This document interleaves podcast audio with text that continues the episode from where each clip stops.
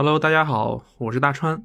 在本期节目开始之前呢，要首先感谢听友胖虎还有路德仙森森森给我们带来的打赏。听友胖虎给我们打赏了两遍，这些我们都看到了，就是非常感谢啊，非常感谢这两位听友给我们的打赏。呃，原味电波做了这么久，总算是收到打赏了，对吧？同样还是，如果其他听友呢也觉得我们的节目不错，就不妨动动您可爱的小手，给我们点赞、订阅、评论、打赏。呃，谢谢大家。那么废话不多说，咱们的节目就正式开始啦。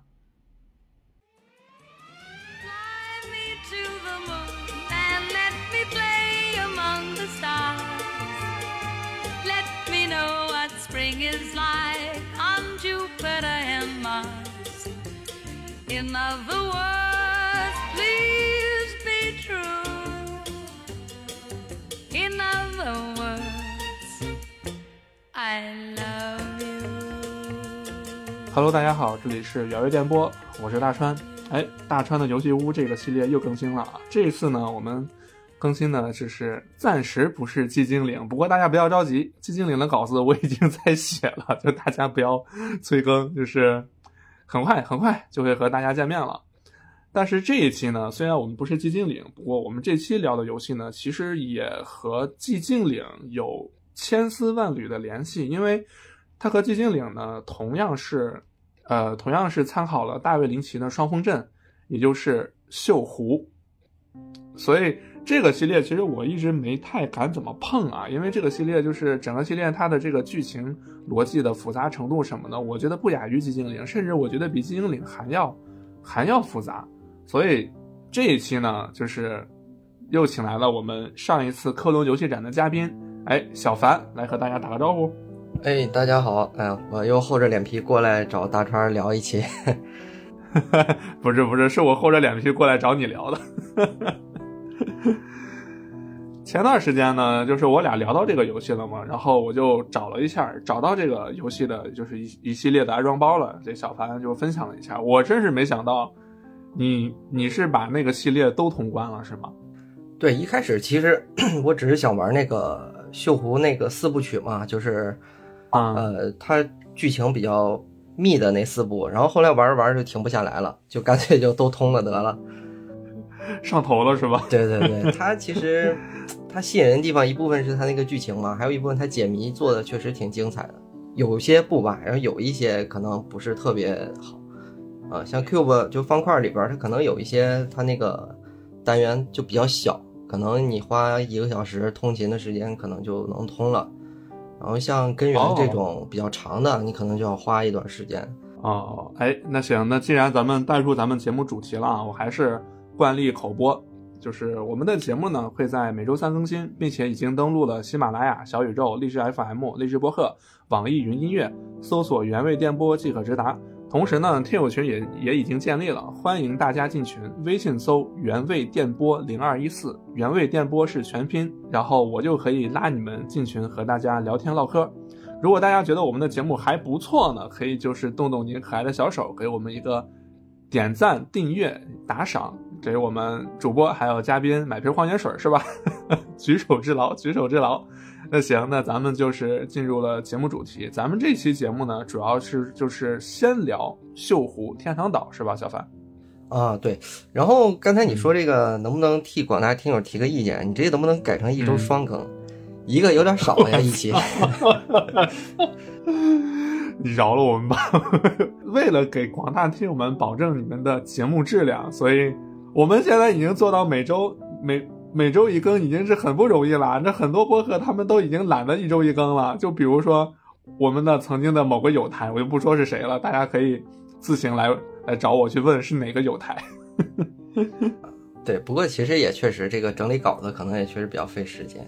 啊，对啊，你就说锈湖这个系列，锈湖以后咱们，呃，我是打算拉着你做系列的，反正你是跑不了的。这个你要是能给我做到一周两更两更更锈湖的话，那我没意见。哎，这别呀，没必要、啊，压力给到你，压力给到你，这你提的呀？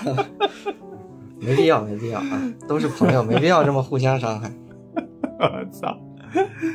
嗯、那行，那咱们就进入主题吧。锈湖天堂岛。好嘞，那先简单介绍一下锈湖这个系列吧。然后嗯锈湖这个系列其实，呃，创始之初也挺神奇的。它其实是一个独立的工作室啊。其实里边一开始就两个人还是三个人来着，他们俩就是因为看了那个双峰嘛，从那儿来的灵感，这也是他们自己说的，就不是后边猜测了。然后，呃，一开始他们制作的是逃离方块这个部分，然后后边啊继续就是补足的一些，包括天堂岛啊，到后边的那个根源这些整个的世界观的架构。它里边其实现在应该是一共已经发到十七部了，最后一部是地铁繁花。对对，哦，其实它时间周期倒也不长，因为它，呃，每一部它其实作品体量并不是很大，啊、而且最早其实他们做的是 Flash 嘛，呃，一开始传播可能不是特别好，后来有了移动端之后，像 TapTap 或者是呃 Apple Store 这种，他们上了之后，嗯感觉国内才大家才开始关注这一块儿，然后有不少人开始玩儿。像 Flash 那个时期，其实哦我我也没怎么接触过，我也是后来玩过，好像我只玩过天堂岛吧。那个说到 Flash 小游戏，哎，我我记得好像锈湖在那个时候就咱们就国内的那个四三九九小游戏上面，哎，那上面是不是就有锈湖呀？我记得当时。对，应该是有。当时四三九九上也哦出现过一批，就是挺好玩的那个解谜游戏，就和锈湖这种模式一样的。对，因为 Flash 哦它，因为它没法穿插大量的动作呀或者动画的这种，其实解谜可能更合适它。然后说回锈湖这个系列，其实它大概现在看整个剧情横跨了大概一百七十多年、一百八十多年的，就是剧情，主要就是呃长生不老，啊，有人嗯想长生不老，但是又没有成功。然后有人可能只是被骗的，或者是，呃，想利用它，反倒他也堕入到了这个，嗯，他所谓的天道吧，其实从现在看应该是，呃，修罗道当中。所以说，锈湖这个系列就很神奇。像第一部《天堂岛》，它涉及的东西就有像呃埃及十灾，圣经中的埃及十灾，然后锈湖中六道轮回，啊，这个是嗯佛教的。然后后边它还嗯有其他的一些符号学啊、炼金术啊相关的东西，那里边还出现过印尼语，然后炼金术的各种东西。对，所以这俩人制作的时候，我也觉得挺神奇的，就是他们居然能有呃这么多的，就是这种偏离咱们日常生活的这种知识。是，哎，说到这个独立游戏啊，我前两年的时候，我不知道你知不知道，有部游戏，那个游戏是一个人做的，那个游戏特别牛逼，好像是一个一个女生做的，叫呃那个那个 Sally Face，就是 Sally 的面具，你知道这个游戏吗？啊，那我还不知道。它这个游戏里面融合了解谜，还融合就是融合了一定的动作元素。大概这个故事就是讲的是那个小男孩叫塞里，然后他从小的时候他的那个他就从小经历了火灾嘛，然后他母亲被烧死了，结果那那场火灾让他脸也毁容了，所以他又一直戴着这个面具，所以叫塞利 Face，就塞里的面具嘛。然后那个那个就是他住在他后来长大以后和他父亲搬到了一家公寓里面，那个公寓里面其实是一个曾经是一个邪教的一个呃一个一个一个怎么说呢，一个邪教的老巢。他在里面结识了他几个特别要好的朋友，然后跟就是跟他这几个朋友一起捣灭那个邪教的故事。哎，那个那个特别出彩的是啥？就是他每他每一章他每一章的那个剧情，除了特别精彩以外，它的后面有一章就是塞里穿越到了各个各个世界里面去寻寻找重要道具嘛。它每一个世界的画风和玩法都不一样，有那种就是像锈湖这种就纯平面解谜的这种。然后有那个就是咱们以前看的看的就那种木偶粘土动画片的那种，然后还有那个饥荒的画风，哇，那个游戏做的特别牛逼，回头你可以搜一下嗯，，Sally Sally Face 就 Sally 的面具，那个特别牛逼。可以，到时候也可以试一下。他哎，呀对，就说到这个独立游戏啊，咱咱打个岔，嗯就是啊呃，总感觉现在的独立游戏越来越不独立了，就是。你像 原来的独立游戏，像那个《空洞骑士》，那也就是两三个人做的嘛、c h e r r y 那个工作室，对，是吧？然后像前阵那个《神之天平》，就老哥一个人嗯吭哧吭哧做了十几年，这种。然后这种你能说它是独立游戏是吧？但是你像那个，嗯对嗯、前阵子那个潜水潜水员戴夫那个，你说它算独立游戏吗？其实它的公司背景它并不独立啊，它很大的一个公司。对，它是有大公司，对，它是有大公司背景支撑的。啊。对啊、你说这种还算独立游戏吗？我觉得不算，我觉得真正的独立游戏就是像锈湖呀、赛利 face、空洞这样的，就是就那么几个人，就是这个组的这个工作室或者啥的，就是没有什么那个大公司注资啊、背景啥的，就是吭哧吭哧的，就正儿八经的把游戏做好。呃，我觉得这才算独立游戏吧。对我也是感觉这样，就是鼓励更多大家独立的去做一个游戏嘛。啊，结果今年 TGA 评选戴夫居然也被提名了，这个就让我无法接受，他们评选标准到底是什么？我之前今年 TGA 那个开幕之前，就是 TGA 的前就是前评委嘛，曾经在推特上面说，说大家看 TGA 看个乐呵就行，TGA 就是一坨屎。啊，对他那个评奖就很奇怪。嗯，对，那看个乐呵就好了。对对是，看看播片就行了。行，哎，对，其实就是就是就是那那几个大公司打架嘛，其实说白了。对对对，嗯，行，那拉回咱们去湖天狼岛啊。好嘞。呃，那要不咱们直接就开始剧情，然后随着剧情，咱们中间有什么东西，嗯咱们再再聊。行，那咱就从剧情开始吧。应该好多人可能都知道这个游戏，但是可能对剧情什么的也不是特别了解。嗯，好嘞。来吧，来，然后锈湖这个，嗯、它起始的是天堂岛嘛，它嗯这个故事始于是，呃，一七九六年四月二十二号，哦，然后我们的主人公叫雅各布，其实他们这是一个家族的故事啊，他们整个都是围绕这个岛来的。然后呢，嗯我先叠几层 buff 啊，就是一个是这个剧情我在梳理的时候呢，其实里边好多东西是掺杂了我个人的那个理解也好呀，或者是，呃，哦我想让剧情表现的更顺，可能它里边有一些不合理的地方。然后还有一些可能是他当时没说清楚的东西，我只能从当时场景来看，他主人公可能会这么理解，或者是说，就是我当时是那么理解的，这么来的。就我嗯第一次玩的时候是这么理解的，所以可能当中可能会有错的地方啊。大家在评论区里要喷就喷大川儿 压力压力又又给到我这边了是吧？啊，对，因为这期 毕竟是合着这期咱俩就互相，操，合到这期咱俩就互相甩锅呗。对对对，可以，行。行，没问题啊，压力给到我，来吧。可以，那咱们就随着主人公雅各布乘坐着一个小船儿，啊，划到了一个充满雾气的岛屿开始。啊，嗯，故事开始呢，是我们的主人公雅各布啊，划着小船来到一片充满雾气的小岛上，他自言自语地说着：“我记得回到天堂岛的那一天，天堂岛，嗯我的家人所寄居的小岛。”自从我收到了妈妈的死讯，我原本模糊的记忆竟渐渐开始变得清晰。天堂岛刚映入眼帘，我就已经能感受到母亲的气息仍然萦绕在旁。对于给予我如此多回忆的人，我无论如何都无法忘却。啊，这时候呢，雅各布拆开手中的信，这封信呢是父亲写在一七九六年四月二十二号的啊，信上面有具体的日期，信里边写的是。我亲爱的儿子雅各布，我很抱歉地告诉你，你的母亲去世了，请回到天堂岛，我们需要你的帮助。你的父亲。这时候呢，雅各布其实还不知道父亲叫他回来，其实整个只不过是一场骗局，或者说，呃，只是父亲为了引诱他进了一个 圈套。是一个阴谋是吧？对，其实是父亲为了获得永生嘛。咱们随着剧情讲，后边也就能明白他父亲到底在干什么。嗯嗯然后整个锈湖这个天堂岛的剧情呢，它是按照埃及十灾的这个顺序来的，所以第一灾就是雪灾。咱们埃及十灾可以在最后咱们再简单讲一下，可能更方便理解。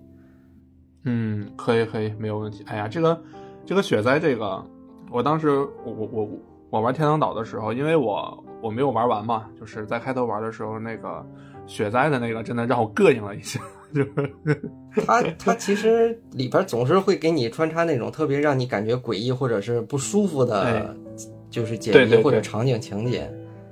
但就是是这种，对，可能是因为它整个故事剧情还涉及，比如说活人献祭啊，或者这种更宗教化的东西，其实那种东西本身就让人很不舒服，也可能为了更贴合它这个主题吧。嗯，行，那继续。好，第一灾是雪灾，呃，雪是那个不是下雪的雪啊，是流血的血。啊，解释一下，经过漫长岁月的流转，雅各布再次踏上了他的故乡，那个被称为天堂岛的地方。他的目光落在脚下的湖水上，那片泛着血色的湖水，像是预示着一场未知的灾厄。试着敲开天堂岛的大门，叔叔格瑞德似乎并不欢迎自己回来，而是探出头对自己说：“想要一只虾。”然而，他的弟弟哦大卫站在岛边的岩石上，他的眼中并未映出湖水的异样，仿佛一切都如常一样平静。这就是天堂岛刚开头的那段嘛，嗯其实就是第一个谜题，因为是可能有一些指引指引性的，所以一开始的谜题都不是很难。雅各布从他随身带来的刀、鱼钩和线，很快制作了一个鱼竿，交到弟弟手中。弟弟大卫很轻松的就钓起了一只虾。雅各布接过大卫钓上来的虾，递给了守门的叔叔格瑞德。那扇曾经紧闭的大门，此刻为他敞开。在寒冷的路边，雅各布的奶奶和一只羔羊静静地坐着。奶奶玛格丽特忧伤地对他说：“孙子，能看到你太好了。对于你的母亲，我深表遗憾。”雅各布跟着奶奶走进屋子，看到父亲尼古拉斯坐在桌旁，神情萎靡。雅各布看着墙上的照片，问出了他此行最大的疑惑：“我妈妈怎么了？”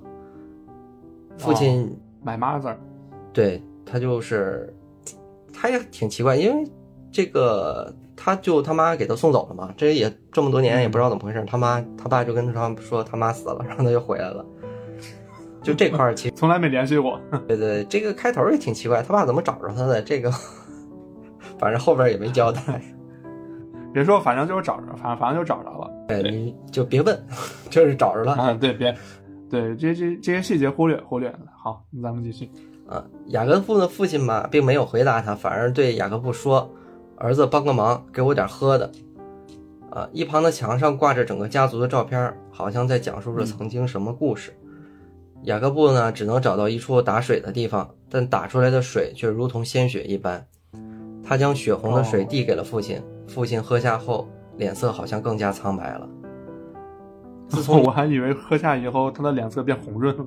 没有，呃，都是我的演绎啊，这里边的图其实没变，嗯嗯，他只是喝了继续。啊。然后父亲说道：“自从你的母亲去世后，锈湖一直被痛苦笼罩，他一直祈祷你能回来，所以帮帮我们吧，儿子。”说着的时候，眼中闪过一丝神秘的光芒。在前往锈湖的路上，雅各布遇到一个黑色的影子，全身漆黑的人形影子，没有五官，只有一双发光的眼睛，闪烁着冰冷的光芒。黑影泛着嘶哑的声音说道：“只有把我的记忆带回锈湖，锈湖才不会流血。”这个黑影其实就是贯穿了整个锈湖系列，啊，基本每一部作品里边都会出现这个黑影。然后这个黑影从现在的剧情来看呢，其实玩家也不会理解到它到底是什么。影子似乎闪烁了一下，雅各布终于认出了这个影子，似乎就是自己的母亲，但是他并不能确定这一切。来到湖边，他看着一座棺木缓缓地从血红色的湖中浮起，浸泡在血湖中的棺木上写着“卡罗琳·埃兰德”，是自己的母亲。哦，对，其实当时那个飘起来的就是他妈的那个棺木嘛。打开棺木，里面却没有母亲的遗骸，只有一个漆黑的方块。雅各布拿起棺木里漆黑的方块，一段记忆在自己脑海中展现。自己家族里的人戴着奇异的面具，站在棺木前说道：“请接受我们的祭品，指引我们吧。”他们为什么要这样做？其实这个就是整个锈湖故事的起始，就是他们嗯呃，整个这个埃兰德家族，就是雅各布他们家啊，所有人，嗯，就是想要到底要做什么，其实就是为了长生不老嘛。但是后边儿可以解释一下他们到底为什么要献祭他们嗯，好，啊。然后第一章剧情就结束了，因为可能刚开始嘛比较简单，是第一灾是雪灾，第二灾蛙灾。天堂岛血色的湖水重新变得清澈，但又不知道从哪儿冒出来无数的青蛙，遍布在这座岛上，似乎在这座岛上隐藏了什么秘密。母亲到底出了什么事情？雅各布只能独自探寻这里面的秘密。在奶奶的房间里，雅各布找到了一个小箱子，箱子锁住了。雅各布问了旁边在煮汤的奶奶，她却没有告诉自己钥匙在哪儿，只告诉雅各布需要找到四只青蛙，他要用来煮汤。雅各布只能再次回到天堂岛正门，远远地看过去，看到弟弟大卫依旧站在那块石头上，他不断地从嘴里吐出青蛙，塞到裤子里，哎呦我去，这个确实是当时很难理解。这么脏的吗？就他们为了解谜，可能会设置一些就是你无法理解的东西。嗯好吧，请继续。雅各布在教堂里边找到了一条腰带，递给了弟弟大卫，拿到他嘴中的青蛙。弟弟不快地说道：“哥哥，你夺走了最喜欢的灾难。”其实从这儿能看到，就是他们家里人应该是知道这个石灾的这个事儿的，他们可能也是知道只有雅各布能解决这个石灾。走在天堂岛的丛林中，多年未见的妹妹就站在路边儿。哥哥很高兴可以再次见到你。妹妹的眼睛中没有了光彩。雅各布这时候才发现自己的妹妹什么时候失去了视力，但是为什么又好像能看到自己？雅各布没有管这一切，疑惑的又往前走了几步。贪吃的叔叔格瑞德当着自己的面儿吞下了一枚钥匙。雅各布怀疑那枚钥匙就是能开启那枚小箱子的钥匙，所以为了得到，呃，叔叔居然为了得到食物将钥匙囫囵吞下，还告诉雅各布让祖母给自己煮碗青蛙汤填饱肚子。雅各布只能拿到所有的青蛙，将它交给祖母。祖母将四只青蛙扔进大锅中，煮出来一锅让人感到不适的绿色汤汁。煮完后，对雅各布说：“你妈妈以前很喜欢唱摇篮曲给你听。”将令人作呕的青蛙汤给叔叔，叔叔很痛快地喝了下去。看来汤的味道和他样子一样，让人作呕。叔叔喝完汤，一下子全吐了出来，顺便将钥匙一并吐了出来。雅各布拿到钥匙后，打开小箱子，里边放着第二个方块。透过方块，他看到母亲卡罗琳抱着刚刚出生自己的，说道：“雅各布，雅各布，我的第一个孩子。”就就这块儿吧，特别逗，就是、嗯 他叔叔老要吃东西，然后他那个祖母就总给他叔叔做，但就没有一次做的好吃的。每次他叔叔做完完不是吐就是拉，反正，但他还非得让他祖母做。开头他叔叔就要虾嘛，可能估计也是要吃那个虾，然后他叔叔就是全程就只就只有吃呗。对，其实这里也暗示了，就是他这几个，嗯，长辈也好，或者是兄弟姐妹，他们为什么会这样？就他叔叔这个交代是比较明显的，就是后边嗯会交代为什么他叔叔会一直吃东西，其实也是暗示的说了一下。嗯，好，好然后，呃，这一灾就算解决了。其实他每一灾的解决，就是你拿到那个黑色方块放到教堂里边，这一灾就结束了。哦，明白了，嗯嗯，第三灾文灾和诗灾，虱是那个、嗯呃，就是狮子那那个个小虫子的那个狮。哎哎呀，真恶心。然后呢？呃，这一次弟弟大卫吧，并没有在门口等着他。呃，在嗯天堂岛正门地上有一个叉形的印记，看着让人疑惑。雅各布顺手挖出了一个箱子，简单的密码可难不住雅各布。打开箱子，里边是一个球镜，或许是这漫天的蚊子让他不得不躲起来。走进屋内，看着叔叔格瑞德的头发上长满了虱子，而自己失明的妹妹正在为叔叔剪头发。啊、他们只是不停地叨念着一句话：“我们不想看到狮子。”剪刀毫不犹豫地剪下，哦但他一不小心将叔叔的右耳也一并剪了下来。啊，让瞎子剪头发这个事儿吧，啊，这个家族的人就确实不太正常。对，就确实透露出一种诡异感哈。对对对，就是处处的不合理。对，嗯，看着血淋淋的耳朵，愈发感觉自己的家人似乎都已经疯了。呃，祖母玛格丽特坐在湖边，呃，雅各布递给了她一个苍蝇拍儿。呃，玛格丽特拿起苍蝇拍儿，将脸上的蚊子毫不犹豫的都打死了，嘴里不停的说：“嗯到处都是虫子，充满了厌恶。”粘稠的鲜血星星点点的布满了那张苍老的脸，让雅各布感觉祖母好像是变成了另外一个人一样。雅各布走进树林，一棵诡异的画着鲜红色叉印记的桦树，就那样静静地站在那儿。自己可不记得之前有这个标记，仔细看了几眼，标记上甚至现在还在往下滴落着鲜红的液体，像血一样。拿起斧子，用尽全力劈在标记的位置，一条崭新的道路展露出来。看到自己的弟弟大卫坐在里面，他告诉雅各布：“我今天血糖很低。”雅各布在天堂岛随便找了几样东西：桦树枝、浆果和蜂蜜，将这些东西一股脑放在他面前的餐具中。大卫吃过之后，成群的蚊子将他包裹住。等蚊子散去，雅各布看到大卫躺在地上，变成了一个巨大的虫蛹。这块我隐喻是什么？其实我也没太理解，就是也可能是想象嗯或者什么，就是他弟弟为什么会变成虫蛹的这一块儿，就这块这块儿我确实没太看懂，然后网上翻了一些，也没有嗯具体讲这个虫蛹的事儿。但其实确实就是你在，如果你在玩锈湖的时候，前提是你就是你一定要接受锈湖里面的这些超自然设定。我觉得这个变成虫蛹其实也是一个，也可以理解成一个超自然的设定吧。就是你说到这一块的时候，其实我突然想到了一个，就是八几年的那个电影叫《变蝇人》。对它里边儿其实可能也是借鉴了不少这种呃恐怖的元素吧，但是它其实和主线剧情有一定关系，但关系不大。它大部分是为服务于那个解谜来的。哦，明白了啊。嗯，好，咱们继续。啊，嗯雅各布用脚踹了虫蛹一下，虫蛹张开嘴吐出一个球茎，这是第二个了。啊，刚想转身离开，雅各布看到后门的一座拱门内挂着母亲的画像。母亲生前很喜欢花，在画像前只有孤零零的一个陶罐，雅各布就想着给母亲把呃，雅各布就想着在岛上四处寻找，找到合适的粘土，做好陶罐，用一个神奇的培养皿，在短短一瞬间开出了两枝花。雅各布嗯重新回到母亲的画像前，将陶罐摆好，悲戚地将鲜花放在其中。不知道从哪儿飞来的蚊子开始聚集，蚊子停留在母亲的画像上，将母亲明亮的双眸覆盖成漆黑一片。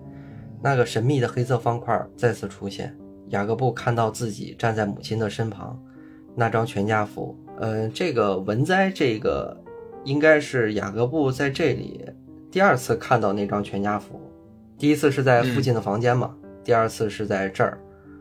然后这里边就是、那张全家福里边就是，其实颜色不是特别鲜明，应该是只有母亲的手上那种花，呃，红色的花，哦，是，对，那个颜色比较鲜明，是吧对，其实哦哦，呃，在这里啊，就是或明或暗的解释了，就是他们后来做长生不死药的时候需要的东西，其中就有这个。啊，那是其中一个材料是吧？对，它其实那个材料是记忆嘛，就是你记忆中要有这个东西。具哦具具体为什么是这个就不知道了。啊，好吧，就是大家大家如果知道了锈湖里面那个怎么做长生不老药的材料，也可以分享一下。有好东西别藏着嘛，对吧？做出来寄给大川儿，是吧？对对大川帮大家试药。对我替你们试药，然后我我会实时给你们反馈，给你们做个评测，好吧？啊，行，等我孙子那辈儿到时候找你问，就是啊，大川爷爷成功了吗？行，好，继续。呃，第四灾是蝇灾，就是苍蝇的那个蝇，化为虫蛹的弟弟大卫破蛹而出，变成了一只巨大的苍蝇。雅各布的家人们似乎都躲了起来。他看到躲在柜子里的妹妹伊丽莎白，说道：“看着瞪着空洞的眼睛，对雅各布说：‘恐惧并没有使我盲目。’找到躲在大缸里的祖母玛格丽特，她只是对你说：‘去找你的弟弟吧。’而叔叔躲在一个不大的坑洞里，不发一语。这时候，雅各布走进教堂，看到窗外的那个黑色影子，对雅各布说：“不要让他们利用我的记忆。”雅各布也明白了，母亲卡罗琳只能通过这种方式，不停地告诉告诫自己，这一切都是一场骗局。雅各布此时一头雾水，只能听母亲祖母的话，去找弟弟大卫。成为了苍蝇的弟弟变得冷血残忍，在追踪他的一路上，雅各布看到了各种他用口气杀害了各种动物，并吸出了它们的肉，分别是蟹肉、兔子的心脏和鸟的心脏。啊，这块儿说一下啊，其实是我演绎的，这个这个东西弄死是主人公雅各布弄死，然后他弟弟只不过是把肉取出来了，哦，只不过是我为了看得更合理一点，就是因为是解谜嘛，就是它其实这个是三个解谜。哦，明白了。雅各布不明白他为什么要这么做，只能拿起这些血淋淋的东西。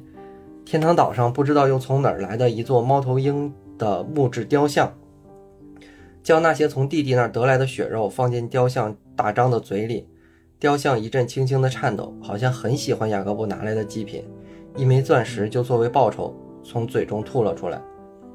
原本悬挂着的母亲画像消失不见，只在石墙上有着一个孔洞。将钻石放入其中，石墙缓缓打开，一阶一段石阶盘旋向上。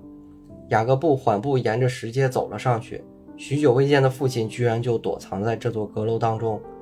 看来他正是借此地躲过了之前的两次灾难。嗯所以就从这儿看，也是他们应该也都知道这个石灾是什么，然后什么时候会发生。啊，对，是的，就是其实他或明或暗的都在暗示这些东西。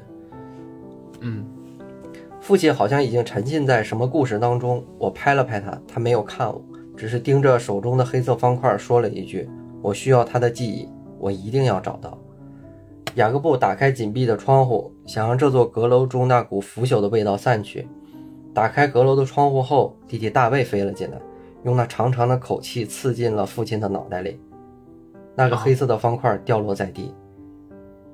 雅各布看到摆放在一旁的一本书，书中写道：“锈湖的光辉之日终将来临，将有一人遇见死亡，另外一个得到启发，启示被选中的人。”在这书第一页下面是一个六等分的圆形，里边画中各各式各样的形象啊。这个咱们后边再讲。其实这里就涉及，嗯嗯呃，锈湖系列里边一个比较重要的元素就是六道轮回。像那个磨坊里边可能，呃，逃离方块磨坊内部里边可能对六道轮回就描述的更清晰一些。他甚至连那个六道轮回那个顺序，它里边都交代了一遍。哦，对，就是它，它其实每个系列，我感觉它就是在不停的补设定，你知道吗？就是 感觉实在是弄不明白了，他就给玩家补一个设定，好让你更好理解一点。啊，确实，你像其实很多游戏都这样，《寂静岭》不也是吗？《寂静岭》刚开始做的时候，其实可能就是铺的太大了，然后后面基本上好多都是在有一些就是对前作的一些剧情补充啊或者啥的，就是这个很正常，游戏嘛。对对对，其实好多都是，你像那个《心灵杀手》，那补的更厉害。虽然我只啊是看的那个，就是他们剪辑的，但是我感觉第一部跟第二部之间，第二部就狂补第一部的设定。我操，《心灵杀手》都多少年了，都好好几年了，然后才出了第二部，真的是。对，也可能他们写着写着感觉不对劲儿，然后中间就穿插了放了一些短片来补设定，我觉得也挺正常的。对对，正常。你像那个战神，战神，战神这么好，战神这么剧情好理解的游戏，它都有出漫画来出漫画来补设定，那正何更何况锈湖呢？对对对，其实是这样。对嗯，对。行，然后继续。嗯然后这本《长生不老书》呢，呃，不是，就是《锈湖之书》。嗯然后咱们翻开下一页的时候，上面好像是一种叫长生不老药的配方，可是正中的图画旁边打了一个大大的问号。哦，就是不确定是吧？对，不确定。其实这个后边有讲，可能这个书的来历啊，其实也有两种猜测，一个是他母亲画的，一个一个是母亲写的，一个是他父亲写的，就是两种猜测都有道理吧。咱们后边再说这两种猜测到底是怎么来的。然后在后边一页是记忆的提取啊，上面写的是恶鬼平衡你前世的物质嗯啊，这个咱们也都一块放到最后再说吧，因为这可能要展开的东西比较多了。行，可以，就是咱们可以先把剧情给大家先先捋一遍嘛。嗯然后后边书面书中写到是我们的记忆属于锈湖，被选中的人。然后雅各布看着这本莫名其妙的书，他似乎明白了一些东西。这本书的出现，在这本书出现在这儿，那父亲肯定知道这里面的一切。那其他家人是不是也知道呢？还有母亲是否和这本书有关？叹了口气，雅各布拿起黑色方块，触发了第四段记忆，看到了父亲对年幼的自己说。有一天你会明白牺牲的本质。雅各布拿着手中黑色的方块，似乎在等待着什么。嗯啊然后就是第五在疫在，就是瘟疫的疫。啊，瘟疫的疫啊。这一切还是如约而至。前往岛中央的路上，一个影子忽然在闪过，闪在桦树林中，好像是一只野猪啊！雅各布自语了一声，也没有当回事儿。天堂岛上所有的动物都生病了，在阁楼里，贪吃的叔叔格瑞叔叔格瑞德终于开口说话：“我想吃汉堡。”而母亲一直以来 对这个，哎，就是他他叔叔就是吃，嗯，好吧。啊然后，呃，而祖母一直以来嘛，都在给自己最宠爱的儿子格瑞德做饭，虽然做的都是一些奇怪的食物，黑暗料理是吗？对，就是 你无法理解，就是 好吧。行，后边也能说他其实他父亲也无法理解。嗯嗯，行吧。雅各布惊讶地发现自己父亲尼古拉斯坐在叔叔对面，啊，脸上缠满了绷带，受了这么重的伤，居然还没有死，只是略带痛苦地对雅各布说：“我的头还是很痛。”就是他弟弟刚才不是拿那个嗯给他口气贯穿了他父亲的头吗？对对，给他戳了一下。对他父亲说：“只我的头还是很痛，就没什么别的事儿。”啊，然后，我的儿子肚子总是很饿。坐在房子里的祖母玛格丽特说着，雅各布愤愤地想：可别是一只野猪脱生的。雅各布按照 奶奶的独家菜单收集好了食材，交给了他。一个锈湖秘制小汉堡，没几下就做了出来。雅各布正要拿着汉堡去送给叔叔，锈湖旁边的小径上，一只野猪窜了出来。或许这只野猪也要病死了，雅各布想着，绕开野猪走进了阁楼，拿着汉堡递给父亲。父亲看到汉堡，摇着头说：“我不敢吃今天的肉，我们的牛最近一直生病。”但一旁的叔叔却囫囵吞下了。你看他父亲也不吃，就他叔叔吃。啊，对，就他叔叔在吃是吧？这这是不是有有什么隐喻呢，还是啥？后后头应该有交代吧？其实他，他叔叔啊，就是在这里直接的，也不算特别隐晦的提，他叔叔就是野猪，就是因为在承接的下一步是那个旅馆嘛，就出现了四个洞，哦哦，五个洞，这五个洞就对应他五个家人嘛，他后边家人也会带着相应的那个面具，他叔叔就是那个野猪，哦哦，我知道了。所以就是他叔叔一直在吃嘛。但其他的动物可能那个特征不太明显，还是怎么样，所以就是在这里这部里边表现的可能不是很清楚。哦，明白了啊。哦，吃完汉堡的叔叔果然立马腹痛难忍，冲进了厕所。上完厕所之后，叔叔跑了出去。雅各布在阁楼上看到他倒在桦树林边不省人事。雅各布想着说：“这不该吗 是活该吗？？”厕所的门还开着，雅各布顺手想去关上这个散发着恶臭的厕所门，看到一个，却看到一个幽深的洞穴。强忍着恶心，雅各布钻进了这座似乎在召唤自己的洞穴。果然，那个神秘的黑色方块就在那里。记忆再次出现，母亲在洞穴上写写画画，而墙上的那些符号，不正是父亲在阁楼中那本书里的内容吗？可是里面又有点不一样的东西。书中的那个问号旁边写着方块，就其实从这儿能看到，他母亲应该是完全知道这个长生不老药是怎么做的，但是那本书嘛，哦，里边却没写清楚，所以就是有一部分怀疑是他母亲故意就是漏掉这一块儿，好不让他父亲知道是怎么回事儿。还有一部分人认为就是可能是他父亲写的，所以他父亲并不知道这个方块具体代表是什么，因为这个方块确实是和现实中的物质不太一样嘛，嗯，它可能是一种超自然的物质，所以他父亲无法理解。对，其实听到这儿，我也是更倾向于是他母亲写的。我其实就是我还是比较那个赞同，就是第一种猜测的，就是他母亲可能故意就是漏写了，就不是不想让他父亲知道，有可能。嗯对，就是这块儿我感觉就讲到后面嘛，可能就是他母亲故意给他儿子这个雅各布留的，就是哎最后让雅各布进入那个天道当中。然后第六灾是疹灾，就是起身上起疹子的那个疹，哦哦哦，疹子啊，疹灾。嗯，然后嗯，岛上的一切都毫无生气，死亡正在蔓延。岛上放着一个牛头骨，那头可怜的奶牛还是没有扛过去。弟弟大卫不知道从什么时候变了回来，还打扮成中世纪的鸟嘴医生模样，正在看门儿。这块儿我也说一下啊，就是我现在理解，就是我玩到这的时候理解这个鸟嘴医生，就是中世纪的那种戴着像防毒眼镜儿，然后一个鸟嘴的那个那种瘟疫医形生嘛象对，瘟疫医生那个形象，我理解是他弟弟，但是后边我看有一些人解读是他父亲。啊、但是对剧哦情没有什么特别的影响，可能更深次的、更深层的解读这块可能会产生分歧。啊，我这就提一下。嗯嗯，好。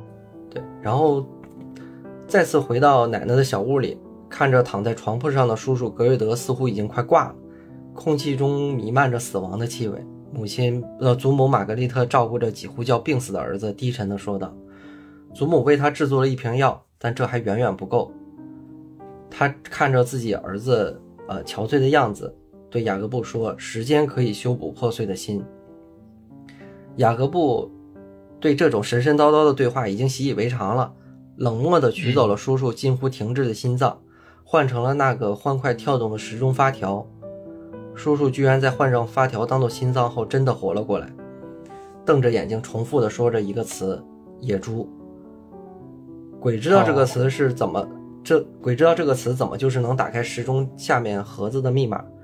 不过雅各布还是顺利拿到了那个黑色方块。戴着麋鹿面具的父亲高举着一颗心脏说道：“没有伟大的牺牲，就没有天堂岛的存在。”这种让人毛骨悚然的记忆让雅各布的汗毛直竖。其实从这儿就能看到，他叔叔应该就是野猪。嗯对，然后这里边儿就是为什么他是野猪呢？就是可能涉及到后边六道轮回里边，他叔叔和他家人堕入的是畜生道。哦，明白了。嗯，行，那咱们这这一章其实剧情没有特别多啊，基本都是在解谜。哦，也对，所以就他这章其实还比较短。嗯第七灾是雹灾，就是冰雹的那个雹灾。啊，冰雹啊，下冰雹了是吧？对，嗯啊，妹妹伊丽莎白在冰面上欢快的溜冰，雅各布发誓绝对不是故意把石头块踢在妹妹的冰刀下面。当然，冰面破裂也不关自己的事儿。在冰面破裂后，冰下出现一条可怕的鱼，死死地盯着雅各布。啊，这个鱼跟剧情无关。哦，呵 呵我还以为是重要道具呢。我当时也以为是，但好像是一个成就。嗯哦，好吧，就是一个是不是个彩蛋呀？是 对对对，可能就是就是你砸开那个冰面之后，然后你好像点两下吧，就出现那有有一个鱼，然后一闪而过，就是、哦，吓你一跳呗。对，锈湖后边哪座来着？是悖论还是啊洞穴？好像是洞穴那部里边也会出现那种奇奇怪怪的鱼。哦，明白了。雅各布赶紧转身离开，另一边的弟弟大卫重新变回以前的样子，嗯，也不是很一样嘛。这次弟弟大卫被冻在了一块冰中，费了好大劲儿。当雅各布将弟弟从冰中救出后，他还只是笑着说：“天堂岛真冷啊！”依旧是那副有玩世不恭的屌样。嗯，叔叔格瑞德也只是在屋子里死乞白咧的非要吃冰激凌。你看他叔叔还是要吃的。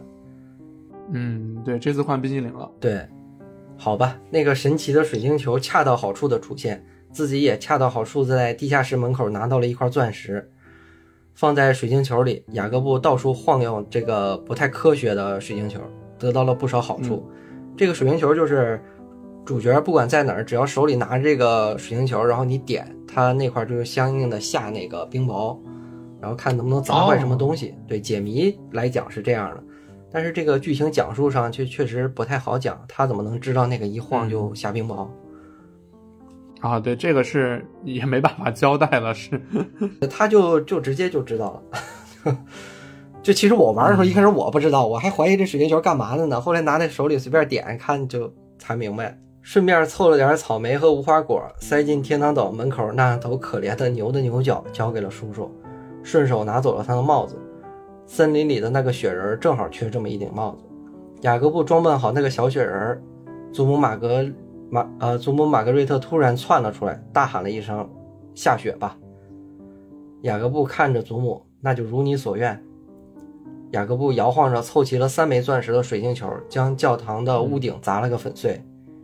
第七个方块出现了。雅各布看着戴着麋鹿面具的父亲，正打算将年幼的自己献祭于旧锈湖，冷笑着。父亲平静地对幼年的自己说：“你准备好面对你自己的命运了吧？”而母亲卡洛琳在一旁跪着，哀求地说道：“不要，让我替他吧。”雅各布也明白了哦自己的母亲到底是怎么了。哦，原来是这样啊。对对，其实就是一开始是让雅各布去死嘛，然后他妈说要替他，就等于后边把他妈给献祭了。哦哦，明白了。但是这块儿 这块儿我有个疑惑，就是他妈在研究这个，如果按这个顺序来讲啊，应该是他妈已经研究好那个长生不死药之后，然后他爸才准备献祭他的嘛。因为你从这个十灾这个顺序来看是这样的。嗯，对对是。对，但是他妈研究好这个长生不死药之后，他爸怎么能拿到那本书的呢？所以我就从这儿觉得那本书还是应该是他妈写的。嗯，要不他妈干嘛写本书，然后就是故意，呃，打个问号，然后给他爸，让他爸把他烧死，然后他再去替他。嗯，这这不合理了是吧？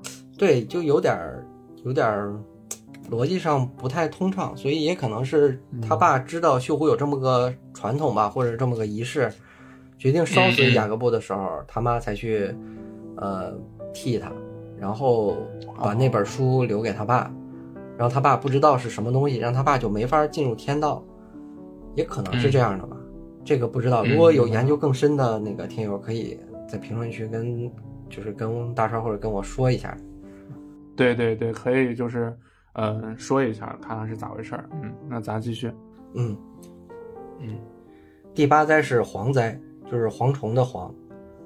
啊，蝗灾。远远的看过去，白色的雾气将天堂岛包裹得迷蒙一片，湖边的人影都看不清楚了。走近走近些，才能看到雅各布自己的父亲、叔叔和弟弟，跟他们玩了一个颇为无聊的游戏。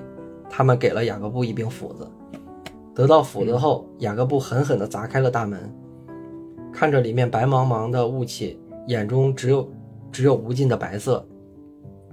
路上到处都是蝗虫黑黢黢的影子，可能是为数不多的颜色了。走进迷雾中的屋子，雅各布看到墙上写着：“猫头鹰并非他们看上去的那样。”总不能是失明的妹妹写的吧？看来又是那个黑色的影子在帮助自己。或许，或许那真的是自己的母亲。雅各布虽然不想承认，但只有自己的母亲会如此帮自己了。雾气重重，对，其实从这块看，嗯，如果从玩家的角度讲，应该到这儿的话，应该能确定那个就是他母亲了。对，应该就是他的母亲了。对，然后雾气重重，眼见不一定为实。妹妹感觉到了哥哥的来临，对雅各布说。而在白桦树林中，有一只猫头鹰不停地引导着雅各布，终于找到了那个黑影，也可能就是自己的母亲。我的记忆是通向你未来的钥匙。留下这句话，黑影便消失不见。眼看一只巨大的螳螂被孕育出来，他来到羊的身边，将它杀死。雅各布拿走了一双羊的眼睛，交给了妹妹伊丽莎白。伊丽莎白将 羊的双眼放在了自己的眼睛上，帮助雅各布抓住了一只萤火虫。雅各布交给猫头鹰后，喂下呃交给猫头鹰，猫头鹰吃下虫子后，它愉快的叫声吸引来了那个巨大的螳螂。螳螂将树枝砍断，留下了一把可以拿到物质号角的钥匙。找到在绣魂上坐着的祖母玛格瑞特，将号角递给了他。他毫不犹豫地吹响了号角。那只巨大的螳螂迈步到锈湖之上，将奶奶带走。那个黑色方块静静地躺在床上。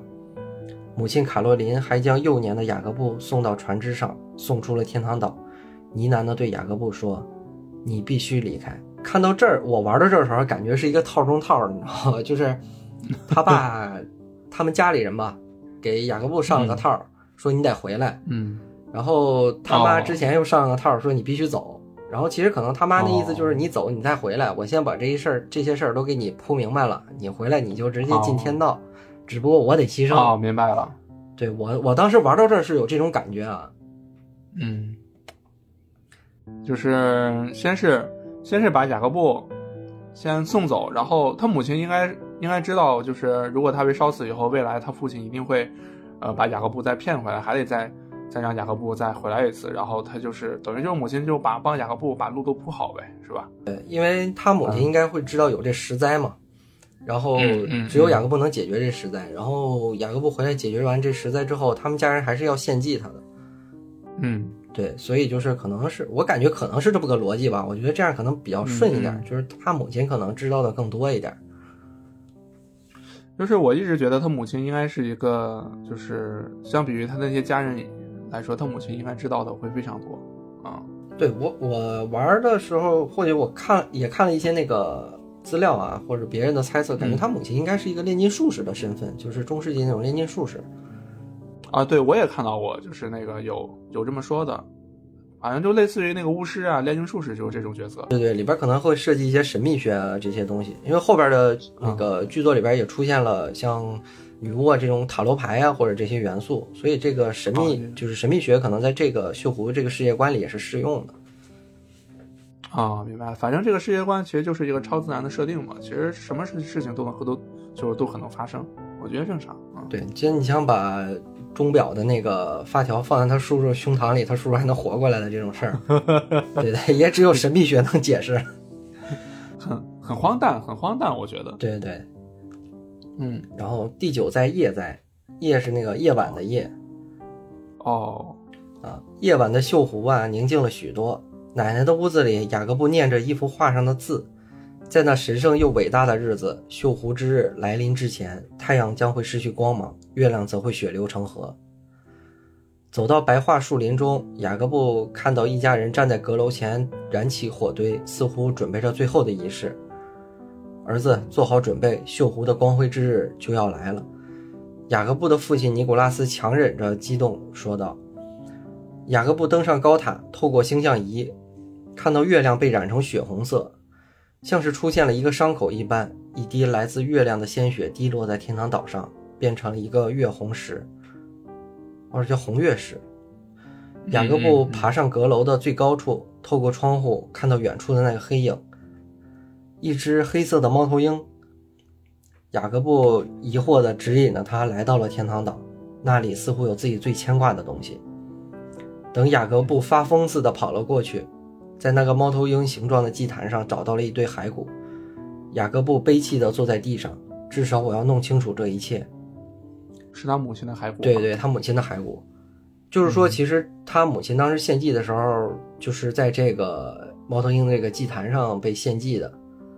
所以，就是他母亲那个棺木应该就是假的，就是他爸，就是说他母亲死了嘛，就是弄了这么一个。啊，弄了个假。就是假棺材哈，对对对，就是这也解释为什么一开始那棺材里没有他妈的那个骸骨嘛。雅各布将母亲的骸骨磨制成磨粉，撒入火堆中，看着记忆中的母亲被绑在木桩上，被家族家族里的人活活烧死献祭，大量的黑色方块从母亲身体中渗出。雅各布看着那些黑色的方块一动不动。其实雅各布这会儿就应该是明确的知道那些黑色方块到底是什么了，然后到底是怎么来的，他们家里人到底都干了什么。嗯，所以就是才会有结局。雅各布他就是怎么能知道这一切，他自己该怎么做？嗯嗯，第十灾就是最后一灾是长子之死。哦，长子之死就是雅各布了，是吧？对，咱们说这个剧情之前啊，我就有一个简单的猜测，因为我玩这的时候，它对应的是埃及十灾嘛，埃及十灾是从上到下一直到长子之死，呃，埃及十灾里长子之死就是说那个，呃，以色列人要回家的时候，那个呃，埃及法老不让嘛，然后上帝降下那个灾厄，就最后一灾长子之死，就是你们家你们埃及所有的长子出生就死。所以当时我觉得他绣湖这个剧情他可能是倒着推的，他先写了一个这个雅各布会死，然后想想有什么能跟他贴上的，就长子之死嘛，他是老大嘛，然后再往前推，我感觉这样合理一点啊，好吧，要不然前面那个九灾其实你说跟他这个剧情嘛也没啥太大关联，跟他妈那个方块没啥关联，只不过是为了解谜服务的啊，对，差不多就是为了贴那个石灾嘛，其实就是对对对。嗯，然后最后剧情走到雅各布这边以后，那正好长长子之死这个就比较贴雅各布了嘛。对对对，嗯，对是。那咱们开始第十灾长子之死。一只猫头鹰显现出一只一根羽毛之后，呆呆地坐在桦树林前看着雅各布，他应当是在等待这场盛大的演出落下帷幕。雅各布来到桦树林，看到弟弟大卫对雅各布说：“希望我不是今晚死掉的那个。”一旁的叔叔格瑞德傻不拉几的大吼大叫，惹人生厌。来到高处的阁楼，看着父亲尼古拉斯敲着鼓，对雅各布神神秘秘地说道：“今晚的锈湖将会显出本尊。”妹妹伊丽莎白递给自己一个烛台，大家的本性迟早会显露。走进屋子里，屋子里的墙壁上用红色的颜料画着猫头鹰的标志，滴落的红色颜料如同鲜血。坐在一旁的祖母玛格。呃，玛格瑞特略带兴奋地说：“我们今晚有锈湖的庆祝活动，请做好准备。”砸毁的教堂被打扫得干干净净，矗立在那儿的是雅各布接引而来的猫头鹰祭坛。雅各布漫步在天荒岛上，那些突然出现的木质雕像，或许就是最后的指引。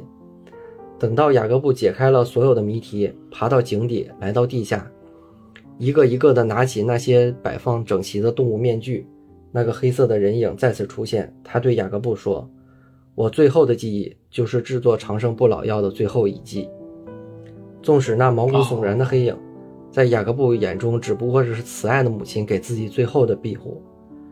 我的记忆不仅是通往过去的钥匙，也是通往未来的钥匙。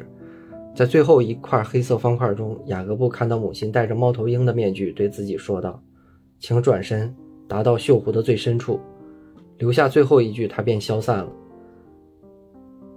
对，从就从这儿看，就是他妈应该都是都都给他整好了，你就回来一个一个的把记忆都拿到。嗯，然后最后一个最后一个记忆拿到以后，你就可以就是那个啊，就可以开启天道了，是吧？进入天道轮回。就当现在的雅各布，或者是包括雅各布的母亲啊，包括他们家族的人，嗯应该都认为是能进入天道。嗯就当时我玩的时候也以为是这样的，就是能成神呀，或者当时我还不知道是天道，但是我我觉得可能是成神啊，或者什么的这种感觉。好像就是这这这这个意思呗，是吧？对对。然后锈湖的深处布满黑色的记忆方块，随着雅各布一同升起。等雅各布上岸，原本高悬的太阳已经西斜，大家已经做好了准备。弟弟迎接他，说着：“是时候了。”雅各布笑着给了他兔子的面具。妹妹对雅各布说：“是时候了。”雅各布同样给了他野鸡的面具。母亲说道：“是时候了。”啊，祖母说道：“是时候了。”雅各布递过了鸽子的面具。叔叔难得开口，说着：“是时候了。”雅各布扔给他一个野猪的面具。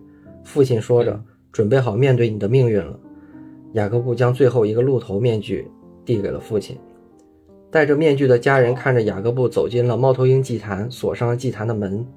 雅各布拿出最后的黑色方块，放在祭坛中，面对着家人们用手中的火把点燃祭坛。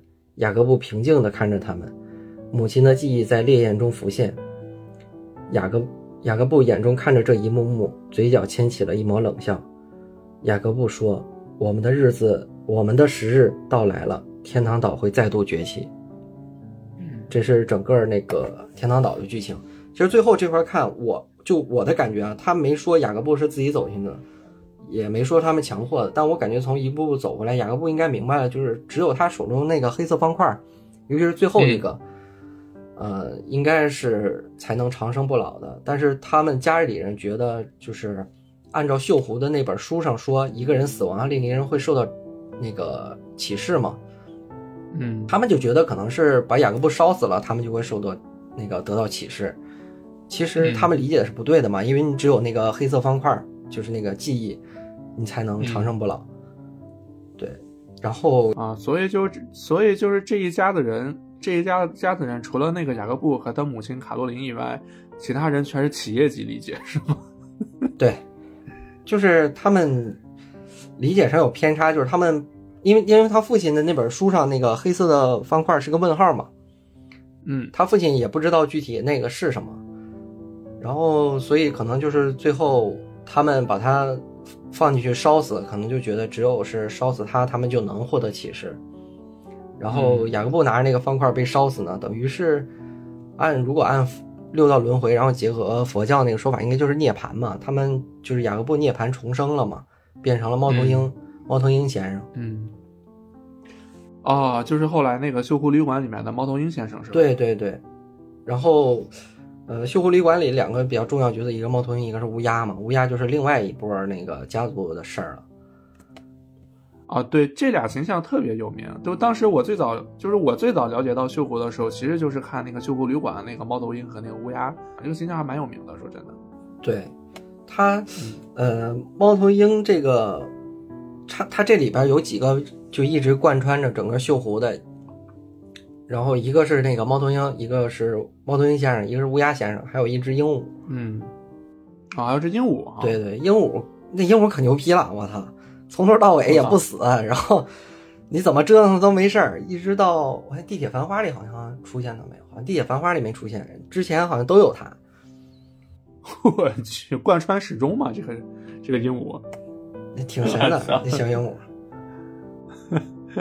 然后后边的剧情，呃，其实承接的应该是旅馆嘛，就是可能是嗯那个雅各布复仇的故事，这个咱们可以留到后边再讲。然后咱们现在聊聊嗯六道轮回或者埃及十灾。嗯，可以，就是这个东西，六道轮轮回、埃及十灾出现在其实很多的这个动漫啊、影视剧，尤其是比较有名的，应该就是那个啊，《火影忍者》里面培恩的那个培恩培恩的那个啥嘛，六道嘛，对吧？那个里面其实也是参考的那个啥六道轮回嘛，恶鬼、阿修罗、呃天道，还有那个畜生道什么什么的，这六道对吧？对对对，他这个，嗯，当时我玩的时候啊，我不知道那个六道轮回的事儿，只是看到有一个图，它那个是一个圆形，被分割成六等分嘛，然后上面是不同的形象，然后它这里边特别神的是，他父亲那本书上的那个六道轮回那个图是有问题的，哦，就是他把猫头鹰放在了下三道，就是正常猫头鹰应该属于是修罗道，应该是上三道，就是人道、天道、修罗道，下三道是哦恶鬼道、畜生道和地狱道。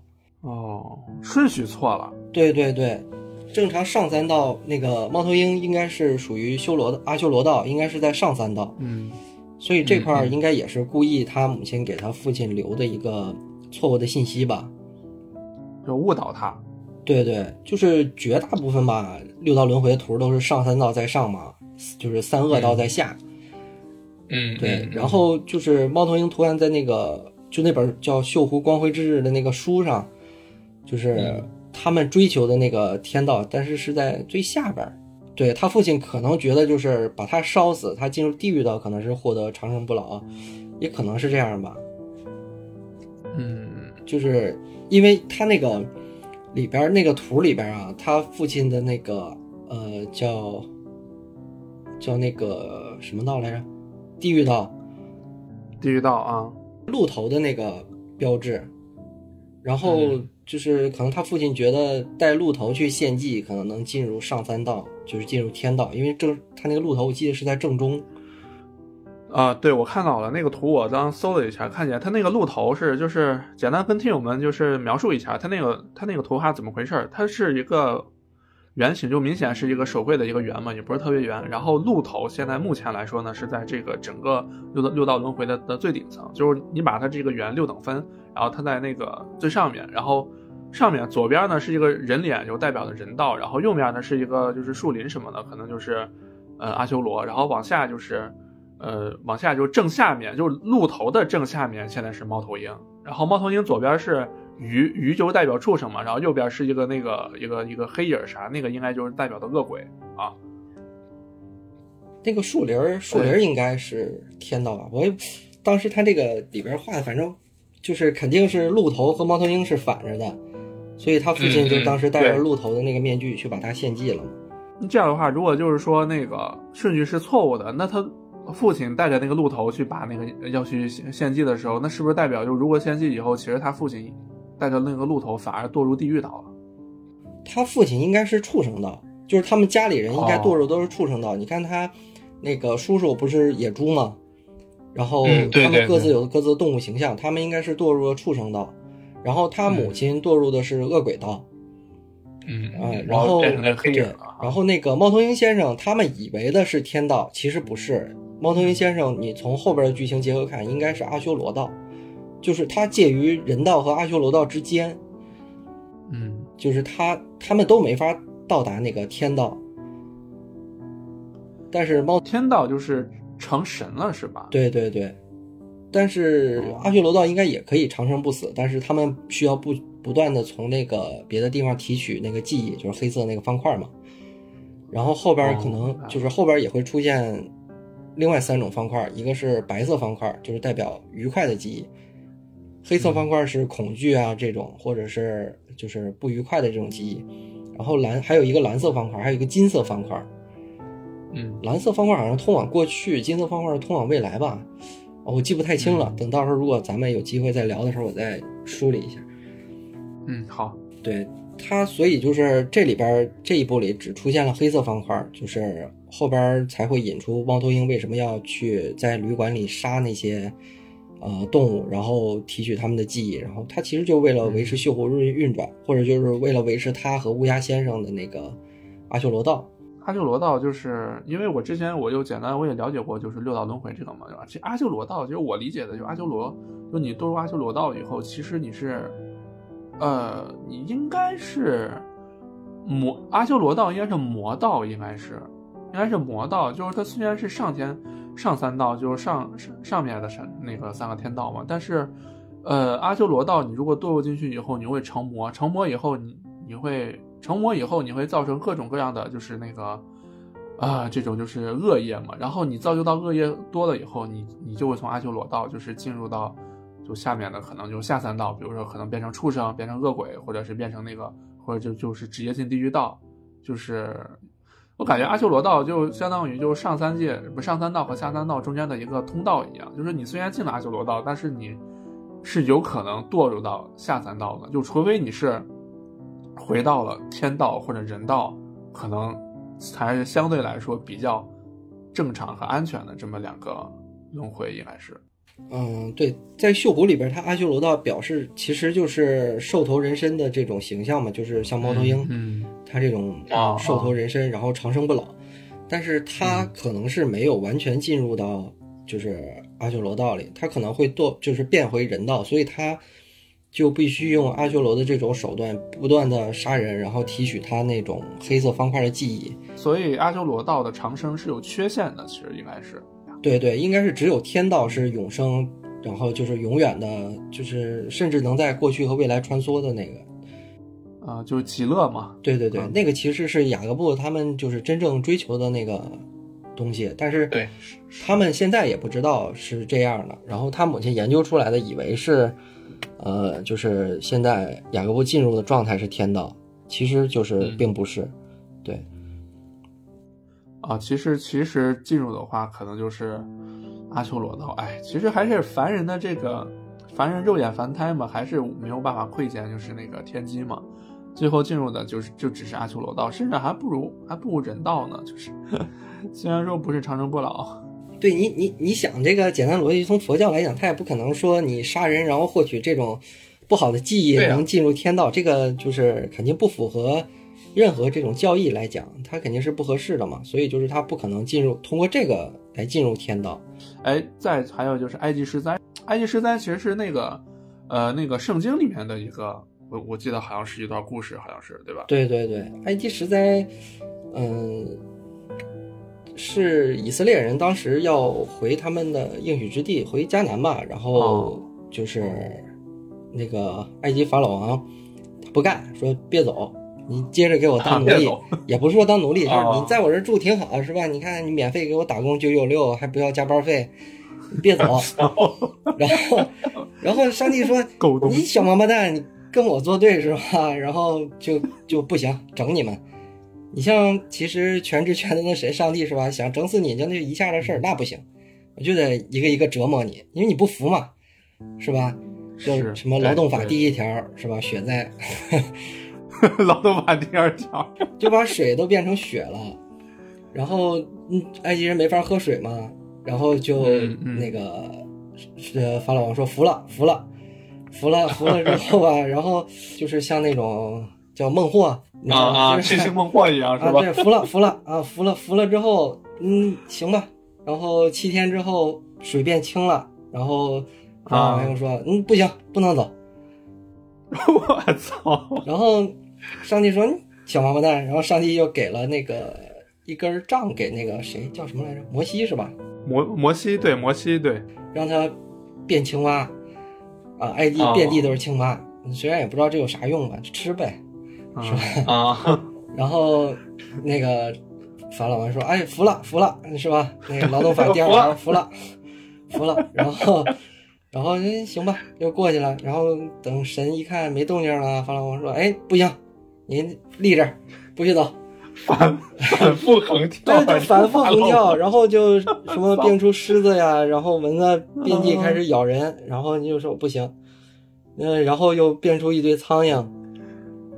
然后 对，然后还是不让去，然后又什么畜生生瘟疫啊，然后起疹子呀，下冰雹，下蝗虫，呃，然后对，永永夜，对，啊然后是永夜，然后法老王都说服了服了，然后最后还是不行，就是 还是不让摩西走，然后上帝就说那个那行吧，给你来个最狠的吧，那死儿子吧，是吧？绝后呀，是绝后呀，对对对。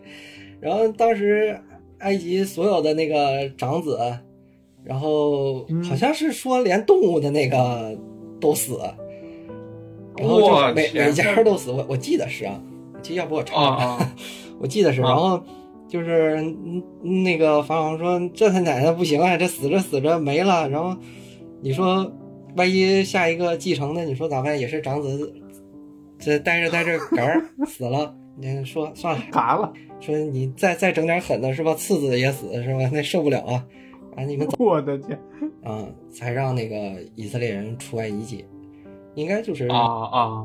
就摩西那个出埃及记，应该是那一段儿。其实我也记得不是太清啊，因为我只是在哪儿看过，因为我也对那个圣经不是特别了解，因为我也不是这个教义的信奉者木乃伊你看过吗？很经典。啊。看过看过，木乃伊，你还记得木乃伊第一部的时候，那个大祭司大祭司伊莫顿复活的时候，不就是那个？其实那个其实也是引用了圣经十灾嘛。然后那个时候，呃，里面不就说嘛，大祭司恶魔复活的时候，将会给埃及带来十灾。首先就是那个，就他们那个欧康诺他们在喝酒的时候，然后发现那个从那个喷泉里面出来的那个水，就是埃及的那个啥嘛，尼罗河嘛，那水就变成红色的了，就全都变成血液了。然后那个蝗虫也来了，然后虫灾什么的就实在全来了。那个应该也是借鉴了这个。我觉得这个绣湖这个挺，就是他们就是因为那个六道轮回佛教这个东西是咱们那个东方人嘛，东方人这边的这个教义，就是他们能把这个六道轮回埃及十灾就是都融合进去，我觉得还是挺厉害的。对，它后边还有塔罗牌啊，包括呃里边呃，我记得第几灾，呃叶灾那边儿还有那个星象学，呃有一些东西，哦对对对，它里边结合的东西还都是挺全面，也挺多的。对，呃，我看这好多人都在研究绣湖，什么绣绣湖学家 什么的。对，因为它里边儿东西确实挺多的，然后各种各样的就是这种神神秘秘的东西，他写的还都挺全的。我就我我我最早的时候了解到，其实是我刚刚也说了嘛，就是《锈湖旅馆》专门看了一下，觉得我操，这个剧情挺牛逼啊！因为我我应该是很早的时候我就已经知道绣湖这个这个游戏了，就是当时我一直对这种解谜游戏，因为那个时候我对解谜游戏不是很感兴趣嘛。然后后来的时候，就是我从就是了解到绣湖以后，我说我操，这游戏还能做成这样。对，它跟传统那种恐怖解解谜还不太一样。它解谜的过程当中，还是把各种事儿弄得还是比较贴合的吧，不像有的可能强硬的引申过来一段剧情啊或者什么的。呃，有些时候剧情呢，事实上有稍显不合理啊，或者逻辑不通的，其实我是可以理解的。就是这毕竟剧情复杂嘛，你像《寂静岭》，其实里面有好多就是可以你值得吐槽的剧情。它这个比较好，就是其实它就一开始玩，你看那个他母亲出来的那个大黑的那个形象，就那个黑色人影形象，你会觉得挺恐怖的。但你玩到后来，你接受了，就是这是他母亲，其实在帮他或者是在庇护他，你就不会觉得那个黑影突然出现会感觉很恐怖啊或者什么的。对啊他那个剧情引申的还是挺好，他一层一层的告诉你这些事儿，你就不会后边到后来，反正我玩到后来就是，呃，第九代、第十代的时候再看见那个黑影，我也不会觉得特别吓人？嗯但是他后面的剧情也会出现那个黑影，那肯定不是玛格丽，就是不是他母亲了，不是卡罗琳了。啊对对，在那会儿你还是觉得会挺吓人的，就是你也不知道他是谁。哎，那那个逃离方块后面的是都比较短是吧？呃，对，逃离方块儿，呃，有一座是讲梵高的，那个跟剧情应该是没啥太大关系的。其他的、嗯有的也挺长，像四季吧，那一座就挺长的，然后有的就挺短的。它其实里边多多少少都跟后边的剧情有关系，因为后边还有一个家族的事儿嘛，也有一个家族也会出现，然后后边还会有一个侦探，然后也会出现，都是就是一连下去的。他从等于一七九二年吧，一直到一九几几年吧，整个故事一百多年，就是都围绕着这个，嗯，长生不老这个事儿。说到这个，我突然想起来，就是哎，还有一个游戏，就是类似锈湖这样的，但是它是那个像素像素块儿那种，呃，解谜的，叫《湖中小屋》，你知道吗？我好像听说过。这个也有点类似于锈湖这种，就是它也也是也是一个独立游戏，好像是一个人做的，就是它也是做的，就有有好几部，就跟这个也是，呃，它应该也是一个家族，然后跟那些邪教什么的是有是有关系的，什么就围绕着就邪教献祭啊这种宗教啊这种的，就是湖中小屋那个也挺有意思的，因为我在 B 站上，B 站上其实有挺多解就解说湖中小屋的嘛，一些 UP 主还是。挺有意思的。咱们开篇也提到了嘛，就早年咱们这边的四三九九小游戏里面，其实就有好多类似这种挺不错的这种，哎，解密风的游戏，其实挺棒的。对，解密游戏一个是，呃，你谜题设置的比较好，就是难度适中，然后有些地方可能会卡你一下，这种就比较有意思。然后它恐怖的元素呢，设置的又不是那么硬，就是突然用音乐或者什么那种，就是突然恐怖嘛，就是吓你一下的那种。我觉得这种就张詹姆斯盖尔是吗？那种那种就有点没劲了，你知道吧？就是为了故意吓你而吓你一下。其实你像这个《锈湖》里边大黑，一开始你可能觉得他为了吓唬你，后边你会发现他并不是，他真的是在引导这个剧情，然后告诉你后边告诉你，其实这个就是雅各布的母亲嘛，你不会觉得特别的那种有恐怖的感觉。对，所以就是说到恐怖这个东西，现在的恐怖游戏虽然说越做越真实，但觉得还是。就少点那个意思了，就是感觉就是那种现在的好好多恐怖游戏，其实都是往那种詹姆斯盖尔、詹姆斯盖尔去吓你的，可能就是这种的惊吓方式更容易被大众们被大众们接受吧，我觉得。嗯，对他现在的恐怖游戏剧情偏弱吧，感觉就是嗯，画面越做越好倒是。对，就是你玩完之后，可能就是你觉得还行吧，就是挺过瘾的，但是你没有那种能让你深思的东西。哎，对，就是，呃，我我不知道你知知不知道另一个恐怖游戏啊？就是这个恐怖游戏是启发了《生化危机》，也启发了《寂静岭》的，叫《鬼屋魔影》，你知道吗？嗯，不知道，因为我其实玩恐怖游戏少，因为我就觉得那种恐怖游戏其实没有没啥特别大的意思，他只是想吓你一下或者什么的。嗯嗯嗯。尤其是我，因为我比较早接触的是《生化危机》嘛，就是就我感觉就是一切的恐惧都来源于火力不足。哈哈哈哈哈！哎。但是《生化危机一》，你应该知道吧？应该玩过是吧？对，《生化危机一》基本上就是借鉴了，就我刚刚跟你说的那个《鬼屋魔影》，你回头可以 B 站去搜一下，也是挺早的了，挺早的，也是。但是《鬼屋魔影》它是那个克苏鲁像的，它是在那个也是在一个古古宅洋馆里面，然后在里面解谜。那个其实那个那个就不是那种詹姆斯盖尔那种就是比较就。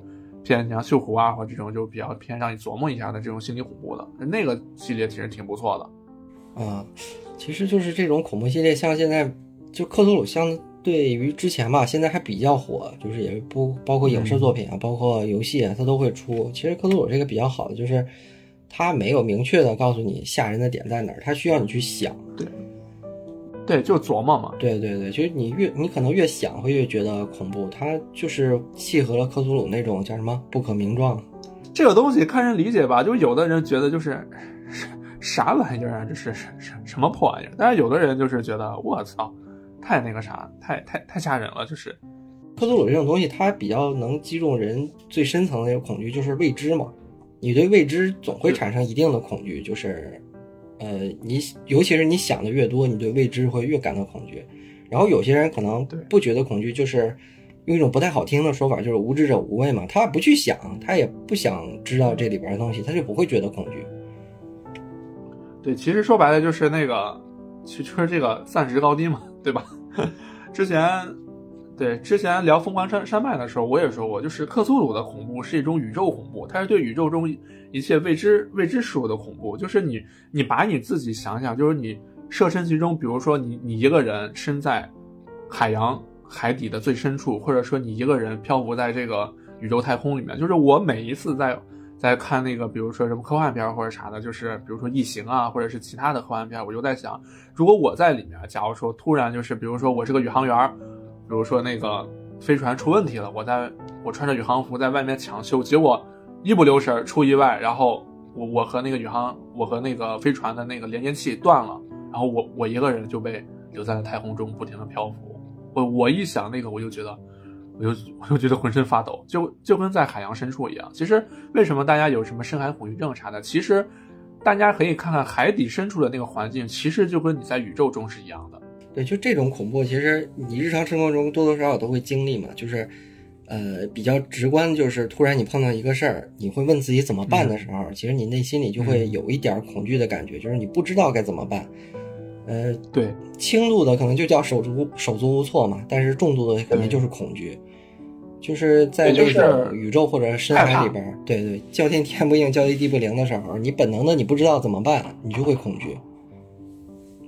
对，所以人类的恐惧其实就是来源于未知，你不知道你将要面对什么，你不知道你的旁边或者你的，呃，你的后面、身边下一秒会出现什么，这种恐惧我觉得是最恐怖的，就比就比一个那个什么贞子啊，或者或者楚人美突然蹦到你面前，我觉得比那个要更恐怖。可可能就是他们蹦到你面前的时候，你在那一瞬间，你的大脑是是在想啊，我有我有没有什么办法去击退他，或者怎么样，或者就是说我我我打不过我跑嘛，是吧？但是你不知道下一秒要经历什么，这种的感觉就很 很让人那个啥。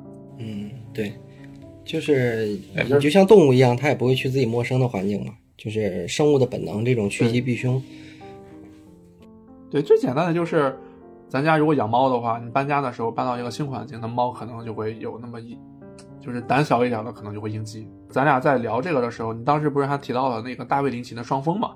啊，对对，双峰里面是不是也有个猫头鹰呀？有有对，其实我因为我没看过双峰嘛，我也是看各种解读啊、或者是什么里边呃，简单的了解了一下。它里边儿《血狐》里边儿像猫头鹰这种形象，它就是应该是直接用的双峰里边儿的那个猫头鹰。呃，猫头鹰确实嘛，它你想夜晚出行，然后给人那种比较神秘的感觉嘛，可能这样会比较好一点。对，因为之前在做寂静岭的时候，底下也有听友们评论嘛，然后问我说看过《双峰》没？其实《双峰》《双峰》这个剧我早有早有耳闻，就鼎鼎大名了，但我我也是我也是一直都没，呃都没看过的。然后包括就是当时我在看寂静岭的时候了解到的，比如说双峰，还有那个呃，应该是我记得是美国美国的那个近代艺术家叫弗朗西斯培根。呃，我记得是美国的弗朗西斯培根的一些画作什么的，也就启发了很多恐怖游戏，包括寂静岭啊、逃生或者什么的，都是都有启发。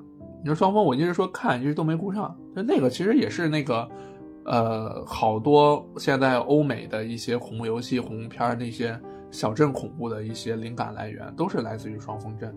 嗯，也有空倒是可以补一下，但暂时来看应该是没啥空。主要像双峰这种啊，你补吧，你需要大量思考啊、时间啊，你去看，然后去想，它可能不像一个那种简单的呃这种商业片儿啊，你看完就完了，嗯，你就可以直接讲，也比较费劲。对你需要就坐在那儿好好看。但是现在你像咱们，你你像你吧，更没时间了，对吧？哎，对，就说到恐怖，你知道现在就是对我来说比较恐怖的一件事儿就是。啊，八月二十号到底那个东西出来是什么样的？然后是好是坏，就是来源于未知。操，对未知的恐怖。对啊，你万一到时候预购了出来，好家伙，星空二，我操！别说了，应该应该没有，应反正 咋说呢，没有没有期待就最好的期待了。虽然说咱们俩很期待，但是还是先把暂时先把期待值往低了放一放，然后到时候先看看再说。先先先冷静一下，冷静一下。我可不想，我可不想再当一次赛博朋克的傻逼。对，但是哎等吧，看吧，他这个嗯绘真话，希望能重振一下咱们国内单机市场嘛。呃，不过就是节目最后，我要就是我要我我要证明一下，就是之前咱俩不是聊科农游戏展的时候，不是说到那个赛博朋克嘛，然后当时不是说那个说就是就喷了好多嘛，但确实就是咱俩当时也是因为就深受深受就是首发和预售的荼毒嘛，对吧？但是这这次呃，哎是是那个 TGA 吧？是 TGA 吧？那个二零七七拿的是那个最佳运营奖是吧？对对，因为上次咱们聊完科农游戏展以后，然后没多久我又开始我又拿来我又玩玩起来了。现在因为前阵子玩那个蜘蛛侠嘛，然后现在玩巫师三就耽搁了一阵，但是确实现在的二零七七已经就是好很多了，真的好很多了。我可以把它称之为一个优秀的游戏，但是就就就就确实预售的时候就吃了预售的那个亏，吃的有点大，后劲儿太大了。对，你记得当时我还给你发了一个图，就是地铁有了，早干嘛去了？操，对，哎呀，真的是那行吧，那咱们这期就到这儿。后续呢，就是锈湖后面的系列呢，我到时候还是咱俩，还是我们两个会。呃，再给大家安排上，然后大家就期待吧。然后基金领的稿子真的在写了，大家不要再催了，我真的在写了，好吧？嗯，好嘞。